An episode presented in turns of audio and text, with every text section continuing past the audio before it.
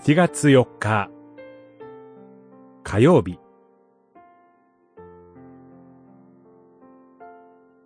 試練を通して神の子として明かしされる。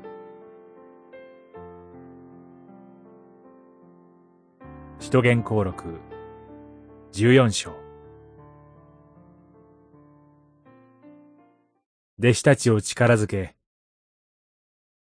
私たちが神の国に入るには、多くの苦しみを経なくてはならない、と言って、信仰に踏みとどまるように励ました。十四章、二十二節。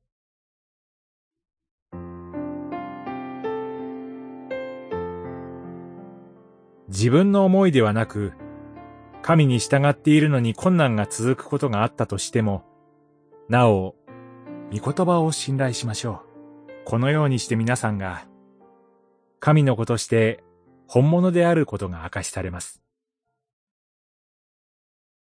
十三章で最初の宣教地で成功を収めたパウロですが、その後、暴動や迫害と隣り合わせで宣教が続きます。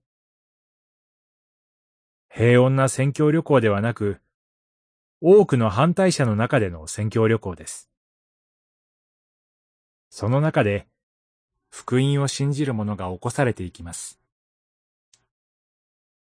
彼らの存在が、キラキラと光ります。信じ始めた者は、なんと直ちに、暴動や迫害の対象となるにもかかわらず、彼らは信仰を守っていきました。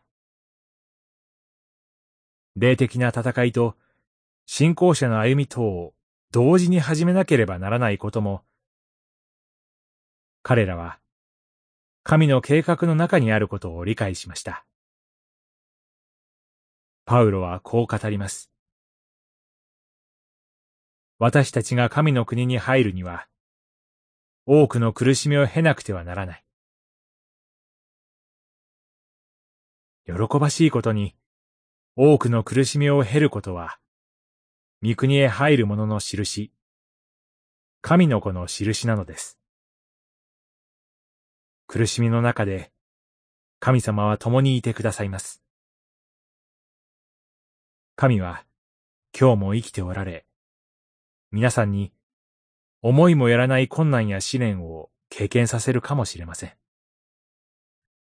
その中でも、信仰から離れず、しっかりと主につながっていることで、皆さんを見る人は知ることになるでしょう。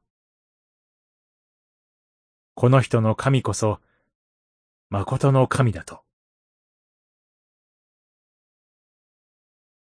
祈り。試練の中で、あなたを証しできるよう、今日も支えてください。